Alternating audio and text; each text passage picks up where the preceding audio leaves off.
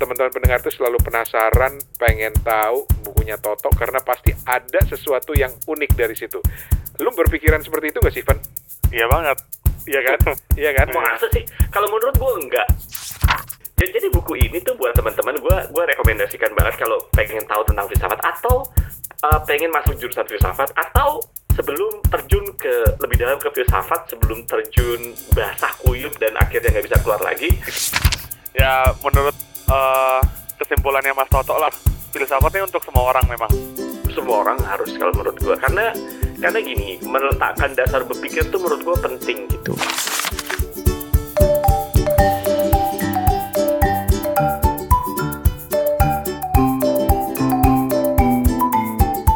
Oke, baiklah.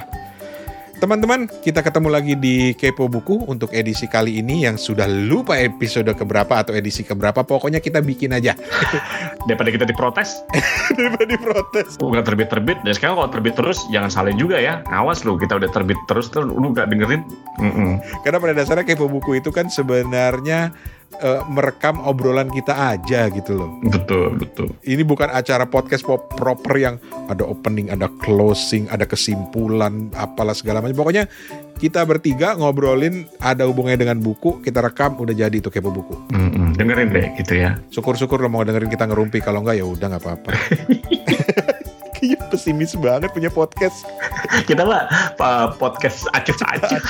Acuh-acuh tapi butuh. Alah delapan puluhan banget. Acuh-acuh tapi tolong didengarkan. Acuh-acuh tapi tolong didengarkan. Oke, okay, uh, masih seperti biasa dengan trio Kepo Buku, kami uh, selalu berusaha untuk berprinsip all for one and one for all kecuali kepepet. Uh, jadi uh, itulah yang kadang-kadang membuat Kepo Buku ketika salah satu nggak bisa, ya udahlah mendingan nggak usah ada. Mm-hmm. Kecuali kepepetnya itu kalau kita udah punya komitmen sama narasumber gitu kan. Nah, uh, uh, atau misalnya Toto tiba-tiba ada project tiga bulan di Alaska, ya mau nggak mau lah. Nyari gitu. Kepiting. Nah, nyari kepiting, kepiting Alaska. Kepiting Alaska. Oke, okay. so uh, masih bersama saya Rane Hafid. Saya Stefan Diyambon. Dan saya Harto Toiko. Asik. Ya, ada yang berubah sih sejak beberapa episode terakhir. Kalau biasa kita bilang tiga teman di tiga negara, sekarang tiga teman hmm. di dua negara, tiga kota. Masih. Karena saya sudah kembali ke Indonesia. Tiga teman di tiga kota. Stephen di Ambon, Rane di Republik Tangerang Selatan, dan Toto di Singapura. Tiga sudah tetap. Republik Tangerang Selatan. Oke. Okay. Langsung, langsung. Hari ini gue pengen tahu bukunya Toto nih kayak kayaknya Toto. Hmm, buku gue. Iya. Uh. Lu katanya udah udah nyiapin itu katanya catatan gitu. Catatan. Gini loh, nih nih Toto, gue mewakili teman-teman hmm. pendengar ya. Evan ya. Iya iya, siap siap siap siap. Bahwa teman-teman pendengar tuh selalu penasaran, pengen tahu bukunya Toto karena pasti ada sesuatu yang unik dari situ. Lu berpikiran seperti itu nggak sih, Evan? Iya banget. Iya kan? Iya kan? Masa sih? Kalau menurut gue enggak. Iya, karena karena tiba-tiba lu hari ini buku ini, tiba-tiba besok lah bukunya lain lagi gitu. Itu bukannya Stephen malah yang suka aneh-aneh begitu. Kalau gue buku gue merasa lu toh beneran toh. Pesan hmm? buku gue begitu. Kalau Stephen tuh masih kelihatan ada benang merahnya kayak sekarang dia masih lagi suka sejarah gitu. Kalau lu tiba-tiba oh. loncat ke sini, tiba-tiba jadi buku matematika, besoknya buku ini, buku alah. Lah, buku matematika kan memang gue suka matematika. Ah, apa nih? Cuma pokoknya hmm. udah gak sabaran pengen tahu gitu. Jadi lu buku apa? Okay. Coba kita buktikan dengan melihat buku lu sekarang apa.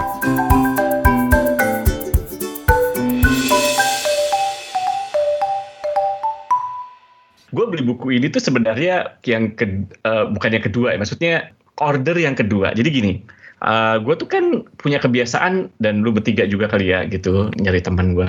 Kita kan punya kebiasaan sundoku. Jadi gue tuh seneng ketika salah satu marketplace itu ternyata Uh, ngimport buku dari Indo gitu, dari Indonesia gitu kan. Selama okay. ini kan susah gitu. Jadi gue ah udah aja sundoku. Setiap kali ting nong ting nong, uh, istri gue langsung pasti buku lagi ya. Iyalah apalagi gitu. Pas gue beli yang lain gitu kan. Okay. Nah buku ini tuh gue uh, awalnya gue tuh beli satu buku dan gue sharing di grup kita gitu kan. Uh, salah satu bukunya judulnya adalah ih. Ihwal Sesat Pikir dan Cacat Logika. Gue tuh kan, kan, kan. Bentar, bentar. Buat yang para penggemar Kepo Buku dari episode pertama pasti udah tahu. Gue tuh suka buku-buku tentang logika. Gua, uh, okay. Tentang tentang lo, uh, fallacy, logi, uh, uh, logical apa, apa sih namanya?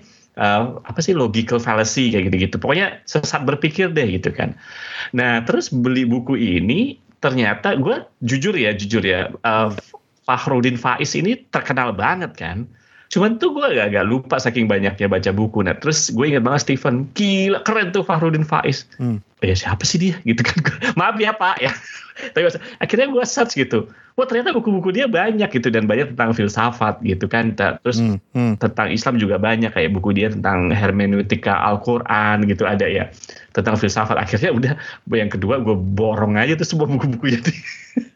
Yo ampun. Jadi jadi iya, gitu. Buku yang lo mau ceritain apa judulnya tadi? Ulang ulang ulang ulang. Ya, sebentar. Gua enggak akan cerita buku Ihwal Sesat Pikir dan Cacat Logika. Tapi ada satu buku yang gua pengen sharing di sini yaitu bukunya beliau yang eh uh, tulisannya enggak ya. Um, tapi yang mau gua sharing itu adalah judulnya Sebelum Filsafat. Kenapa lu ketawa? Enggak apa-apa.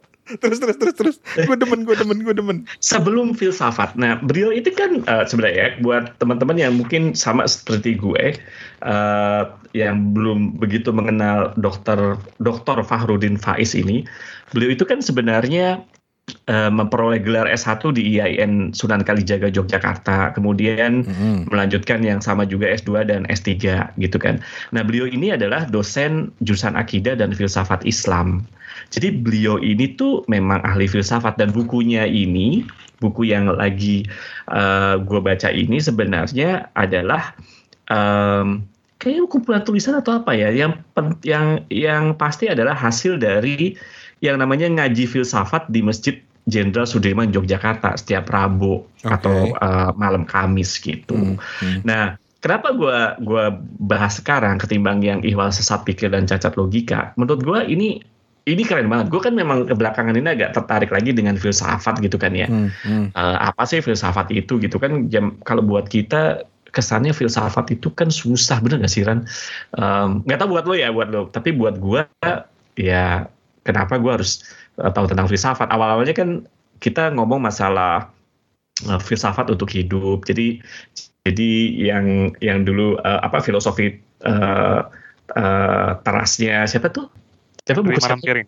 Ah betul kan. Henry Manampiring. Nah dan akhirnya gue banyak baca yang ke, ke dalam, lebih dalam lagi dan tambah pusing lagi gue baca filsafat ternyata ya. Dan lu masih baca? Masih. Nah ternyata buku ini tuh buku yang menurut gue eh, buku yang menurut gue perlu dibaca sama orang yang pengen mendalami filsafat. Makanya judulnya adalah Sebelum Filsafat. Gitu.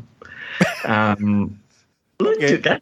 Okay, okay. Jadi tuh, jadi buku ini tuh buat teman-teman gue gue rekomendasikan banget kalau pengen tahu tentang filsafat atau uh, pengen masuk jurusan filsafat atau sebelum terjun ke lebih dalam ke filsafat, sebelum terjun basah kuyup dan akhirnya nggak bisa keluar lagi sebelum terlambat gitu, baca aja buku ini gitu. Karena di sini ya uh, buku ini tuh menjelaskan apa sih yang disebut filsafat, kenapa sih butuh filsafat, dan kalaupun lu nggak mau baca buku ini tuh tebalnya ada sekitar tiga ratusan halaman kurang gitu ya. Hmm.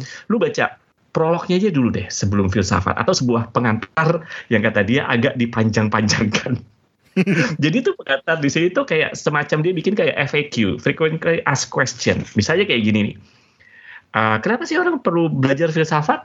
Itu kan pertanyaan yang kadang-kadang lu ngapain belajar filsafat? Orang kan belajar matematika, belajar teknik, Stephen belajar biologi, Rane belajar komunikasi, semuanya seakan-akan ilmu terapan gitu kan, belajar bisnis. Mm-hmm. Terus ada orang belajar filsafat, so buat apa gitu? Emang lu abis itu lu mau ngapain? Gitu kan misalnya kayak gitu. Nah disini dijelasin gitu, frequently asked question itu, misalnya untuk menguji hidup. Dan yang paling pas, yang paling bagus menurut gue, orang butuh belajar filsafat itu karena untuk belajar berpikir, men. Ya. Melatih kemampuan lu berpikir, ya. Melatih everyday, everyday life gitu ya. Masa everyday life potong. Gitu, selalu ya, selalu bertanya kan, selalu mempunyai uh, questioning apa nih, selalu mengajukan pertanyaan-pertanyaan, pertanyaan-pertanyaan yang akhirnya membuat lu berpikir gitu, gitu kan. Kemudian uh, kenapa perlu belajar filsafat? Karena menurut dia juga menyenangkan dan menantang. Hmm, hmm. Oke, okay, menantang sih iya, menyenangkan gue belum dapat sih, tapi kadang-kadang menyenangkan juga kalau bener loh, karena kan kita tahu ya, Evan ya, lu kan juga uh, mungkin ikut uh, misalnya penerbit K P G yang punya punya uh, punya diskusi filsafat dan kemudian di YouTube-kan juga kan Evan ya. Kadang-kadang sih menurut gue menyenangkan, tapi kadang-kadang menantang sih. Tapi susah menjadi menyenangkan. Kenapa sih orang ngomongin diskursusnya si ini gitu, misalnya ah, apa sih gitu kan. Tapi ya lama-lama setelah ini ya ya oke lah, mungkin sama lah gua, kenapa orang perlu belajar matematika gitu misalnya kan, atau belajar belajar biologi ya, awal-awal mungkin susah, lama-lama kan mungkin mengasihkan juga kali gitu. Jadi terus di sini tuh juga ada gitu buku, pokoknya gue gue bilang ya, kalau lu males gitu um, bela- uh, baca semuanya tuh di sini bahkan ada uh, gimana sih caranya uh, uh, tips-tips praktis agar kita dapat belajar filsafat secara efektif.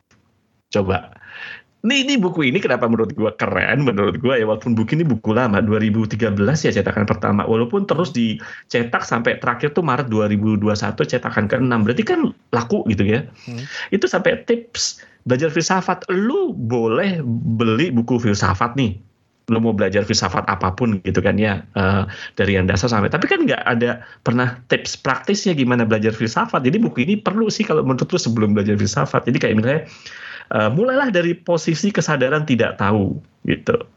Uh, awalilah belajar filsafat sebenarnya juga pada saat belajar apapun sih, dengan kesadaran bahwa pada hakikatnya kita tidak tahu gitu.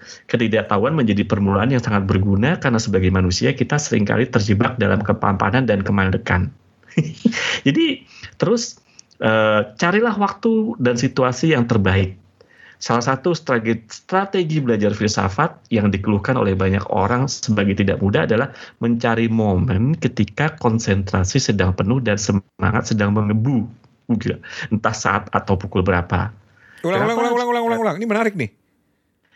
Adalah mencari momen ketika konsentrasi sedang penuh dan semangat sedang menggebu, entah saat apa atau pukul berapa. Oke. Okay. Mengapa kita harus mencari momen terbaik? Karena kita sedang berhadapan dengan materi-materi menantang dalam kehidupan yang tidak akan terpegang hanya dengan disentuh sambil lalu.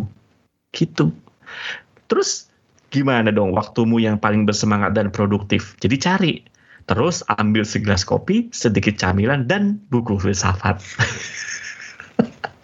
Jadi itu ditulisnya begitu? Juga, iya, ditulisnya begini. Jadi tuh sebenarnya, makanya gue buku, gue buku ini keren banget. Itu. Ini ini sederhana tapi keren gitu. Terus um, bagaimana membaca secara efektif mengingat teks filsafat tampak begitu susah dipahami. Satu, wajibkan diri untuk membaca. Nah lo. Jadi kalau kalau pengen mendalami filsafat, mau nggak mau emang lu harus banyak membaca gitu. Karena sebagian besar isu filsafat memang terekspresikan melalui tulisan. Jadi siapapun yang menegaskan niat belajar filsafat harus mewajibkan di, mewajibkan diri untuk membaca. Nah, ini buat teman-teman yang pengen pengen mendalami filsafat. Jadi kalau nggak suka baca, kayaknya diasah dulu deh, gitu kan ya. Tapi gue rasa sih kalau pendengar Kepo Buku rata-rata pasti suka membaca lah ya, gitu. Hmm. Jadi hal-hal sepele kayak misalnya jangan terburu-buru dalam membaca, perhatikan konteks, tandai bagian-bagian tertentu, kenali gagasan utamanya. Terus ada gini nih, bolehkah kita belajar filsafat dari internet saja? Bukankah sekarang banyak materi yang tinggal klik-klik aja? Terus dia bilang, ya boleh-boleh aja dong, sih dong ah.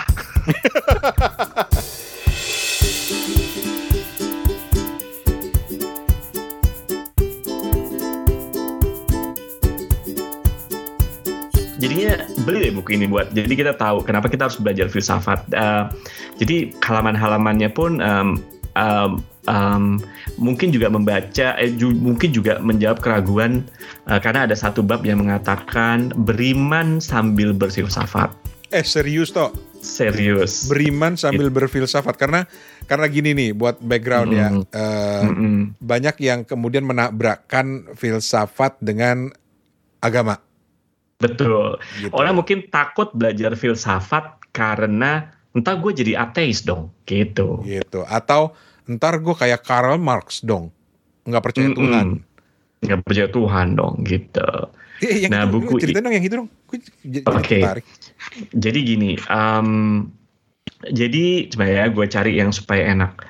Jadi kalau menurut dia, menurut dia. Um, Uh, filsafat itu kalau yang gue sarikan, karena gue lebih percaya bahwa filsafat itu mau mau jadi orang ateis atau enggak itu bukan karena filsafatnya sih kalau menurut gue, karena emangnya udah nggak percaya aja gitu kan. hmm. uh, Karena kalau filsafat sebagai agama tersendiri sih kata dia memang gitu. Tapi ini ada filsafat sebagai penopang agama.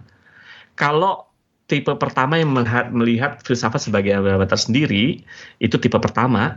Nah, dalam tipe hubungan kedua nih, filsafat sebagai penopang agama, filsafat justru diletakkan di bawah agama gitu. Jadi tergantung nih, pertama ada filsafat yang disebagaikan agama tersendiri gitu. Jadi dia seakan-akan ya berfilsafat, berfilsafat aja gitu kan ya.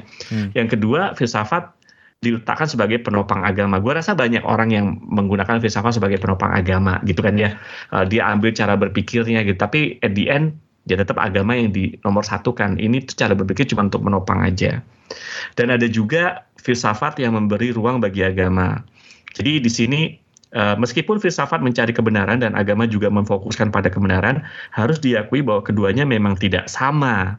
Filsafat tidak akan mampu membuktikan atau mendukung segala misteri yang terdapat dalam agama, karena misteri tersebut hanya bisa disikapi dengan pilihan percaya atau tidak percaya. Yeah. Secanggih apapun filsafat tentang agama, hmm. pasti masih bisa dibantah dan memiliki kelemahan.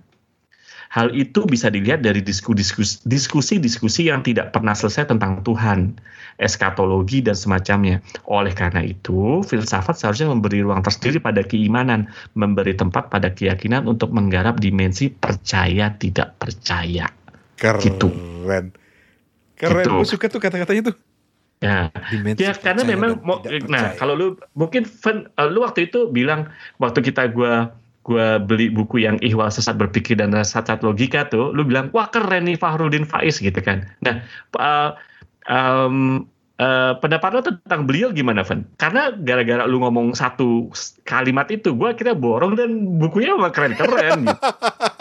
Oh iya? Ini, emang lu pernah apa? Baca bukunya Fahruddin Faiz, Van? Uh, untuk baca bukunya sih kayaknya belum ya, belum-belum. Tapi Uh, pertama tuh lihat dari wawancara beliau di Mojok kan, di YouTube-nya mm. Mojok. Terus mm. yang yang tadi Mas Toto cerita tuh kalau misalnya mm. pengajian filsafatnya tuh itu kalau nggak salah uh, beliau upload juga di YouTube. Jadi aku mm. sering sering sering nonton tuh, sering betul, sering betul. Beliau, betul, beliau punya YouTube juga memang gitu. Nah, nah dari dari dari kesan itu, wah, aku langsung mikir, wah keren banget ya, uh, buku-bukunya sampai lengkap banget gitu, dan dan memang mm-hmm. beliau uh, apa ya uh, dengan anak muda banget gitu style-nya. Jadi betul. Jadi kita uh, merasa direngkuh gitu untuk untuk mengenali filsafat. Mm-hmm. Hmm. Betul betul. Jadi buku ini sebenarnya uh, intisari dari Ngaji Filsafat yang konon udah dimulai dari dua ribu tiga belas dan sampai kini masih berjalan rutin hingga Kamis malam. Gue nggak tahu uh, uh, maksudnya mungkin sampai dua ribu sebentar, karena ini udah cetakan enam. Uh, gue lihat mungkin ya sampai sekarang gitu ya.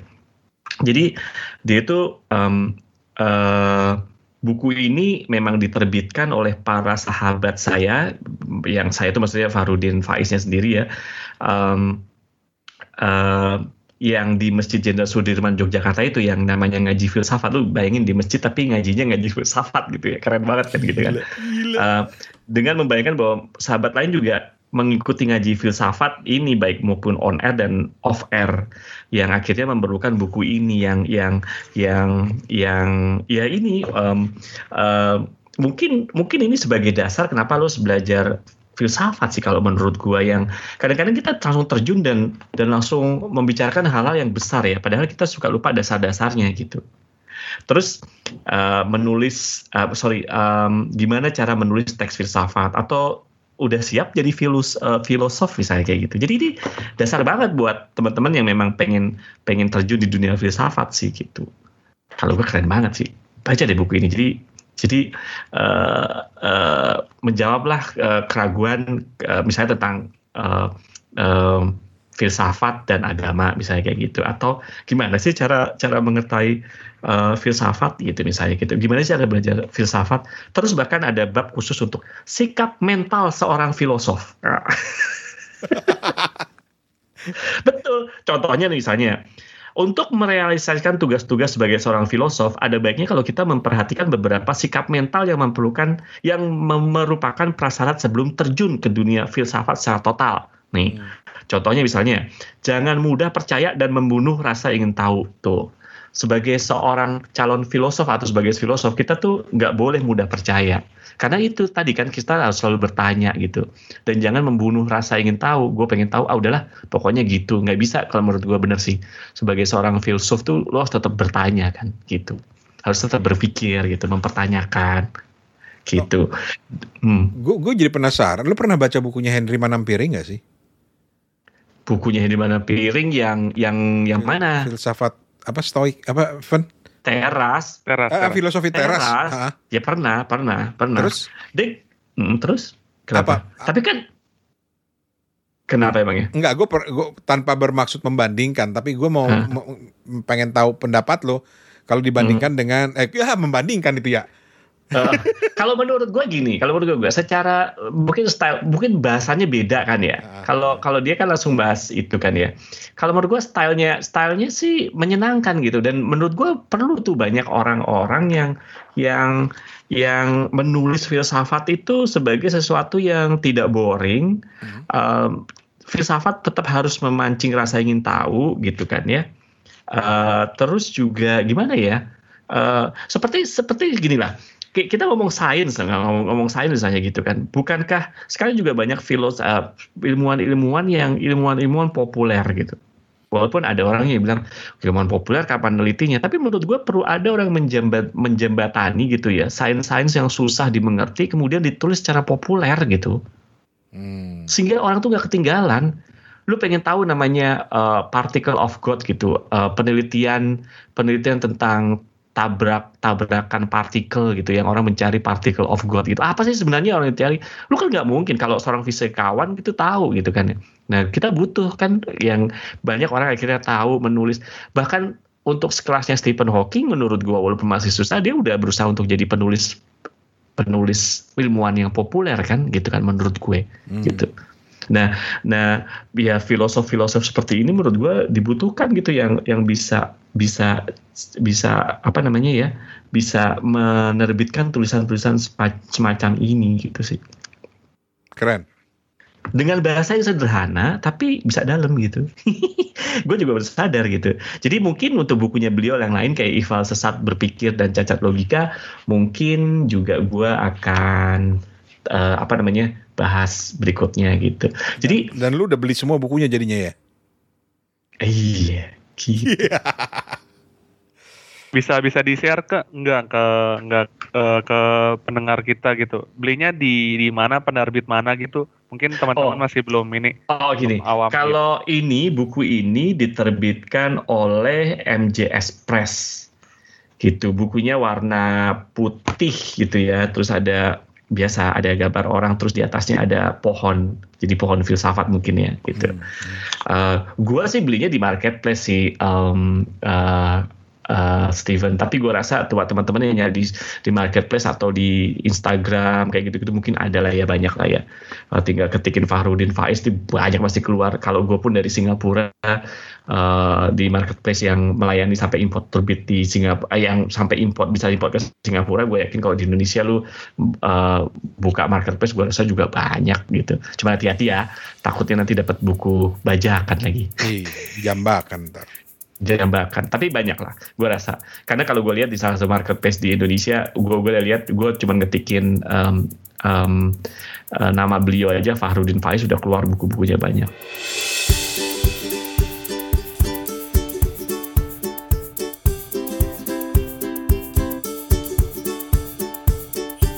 Jadi uh, conviction-nya Mas Toto nih, filsafat. Apa sih conviction nih? Conviction apa sih? Susah ya, apa sih bahasanya, Van? Ya menurut uh, kesimpulannya Mas Toto lah, filsafatnya hmm. untuk semua orang memang. Semua orang harus kalau menurut gue, karena karena gini, meletakkan dasar berpikir tuh menurut gue penting gitu. Kalaupun lu nggak, kalaupun lu nggak berfilsafat secara yang i, gimana ya ngomongnya, menurut gue tuh lu tuh harus punya landasan logika dan cara berpikir yang benar gitu. Jadi lu nggak mudah terombang-ambingkan gitu. Apalagi zaman sekarang, benar nggak sih? Kita kan dulu edisi pertama, kenapa gue baca logical uh, uh, fallacy gitu kan? Supaya kita tuh, dan itu dasar-dasar logika yang memang dipelajari dalam ilmu filsafat kan. Jadi lu tahu gitu, um, misalnya um, uh, mengajukan pertanyaan kayak gitu-gitu. Menurut gue sih penting gitu. Menurut gue sih, setiap orang harus punya landasan filsafat yang yang bagus sih menurut gue. Bener gak sih? Gak tahu deh. Kalau menurut gue sih penting loh. Ya tapi paling gak gue setuju sama pendapatnya Toto yang bilang bahwa filsafat itu sebenarnya mengajarkan kita berpikir. Mm-mm. Gitu. Dan mungkin itu lu bisa bisa uh, hanya masalah waktu sampai filsafat menemukan lu, Tok. Lucu. Karena mungkin, karena mungkin, gini, hmm. karena dari dulu gue paling sebel kalau ngomong sama lo terus tiba-tiba entar dulu definisinya apa dulu nih. Gini, gini. Kalau gitu kalau kalau itu mungkin karena kebiasaan gue di zaman kuliah dulu. Kan gue orang A satu A dua nih. Uh, jadi uh. jadi kan uh, orang A satu gitu. Maksudnya zaman dulu A satu jadul banget ya, S M A gue masih ada A satu jurusan fisika gitu kan. Gue enggak bilang lo.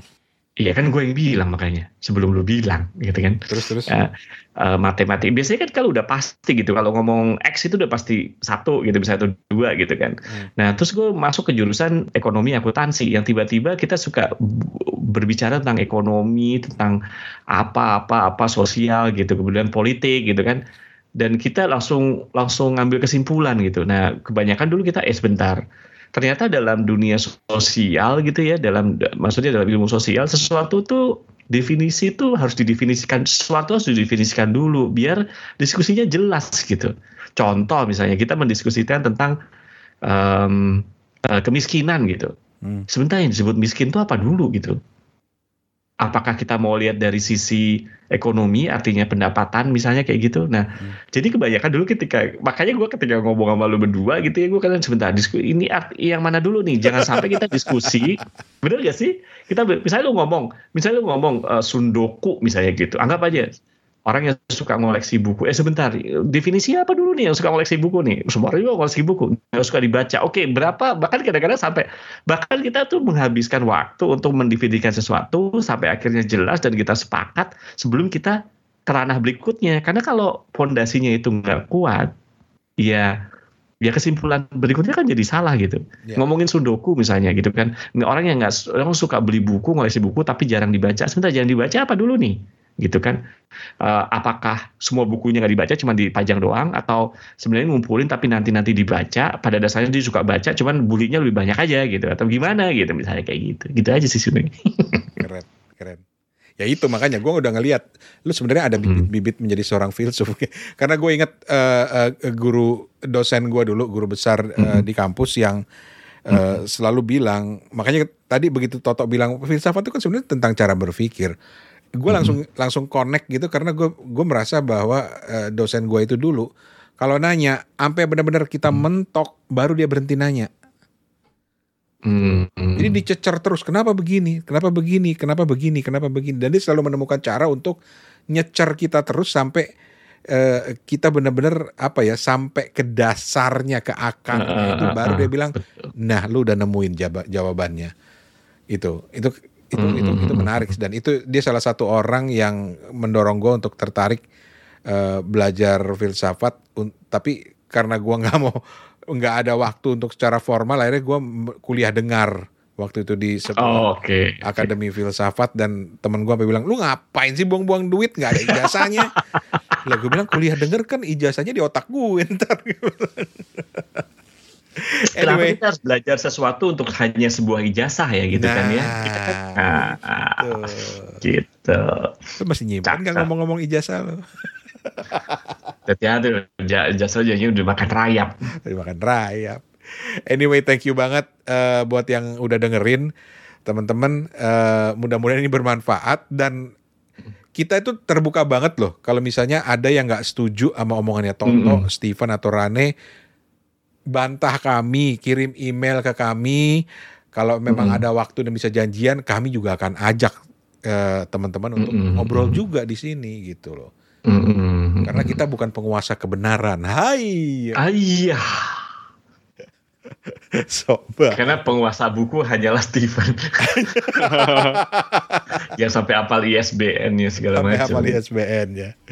Anyway, thank you banget uh, untuk episode berikutnya. Gue akan uh, berbagi buku uh, kalau teman-teman tertarik. Ini bukunya lebih kepada buku anak.